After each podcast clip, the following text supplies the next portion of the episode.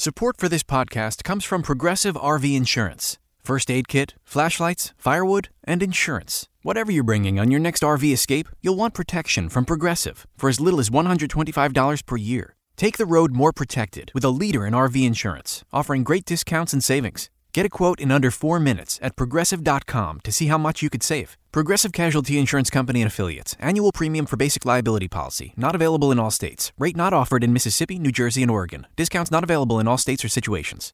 Space, the final frontier.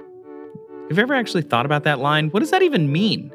Is our exploration of space some kind of weird replay of taming the West? Because then we're going to have all sorts of problems. Not that we haven't actually had problems. Space travel thus far has not been quite as crazy as the Old West, but we're pretty terrible at going to space. Hey everyone, Trace here. Welcome back to Seeker Plus. Today, we're going to break down the science of humans going to space. This is a re air of an episode from 2015, and over the next 30 minutes or so, we're going to dig into the engineering and failures of our attempts to leave our planet get out into the solar system and beyond. This isn't your shiny, happy space documentary, but it's going to be awesome. So let's kick into it. If you think about the technology of like the 40s, 50s, and 60s, they were launching things into space and they didn't even have computers as powerful as what you have in your pocket right now, even if you just have a phone from 2001. It doesn't matter. It's more powerful than what they were going to space with. And that's insane, right?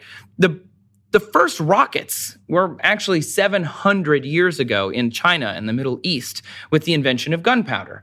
They didn't necessarily have to use them as weapons. Some of them were used for fireworks and entertainment and other purposes, but these were the very first rockets or missiles, things that were self propelled projectiles.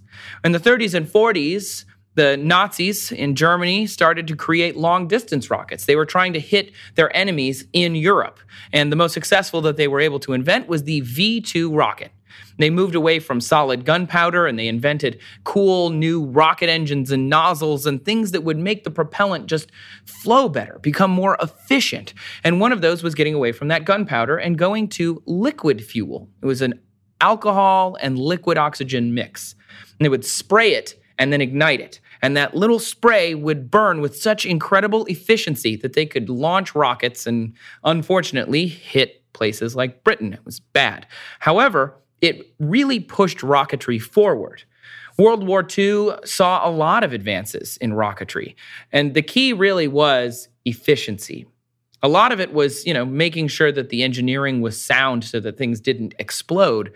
But ideally, efficiency could answer some of those problems. You wanted to make sure that the rocket engine, which is essentially a nozzle that focuses all of this energy out of the bottom of the rocket, was as efficient as possible because that would propel the rocket. So, funnily enough, a publication, Astronautics, issue 38, October 1937, had a pretty funny quote that I found.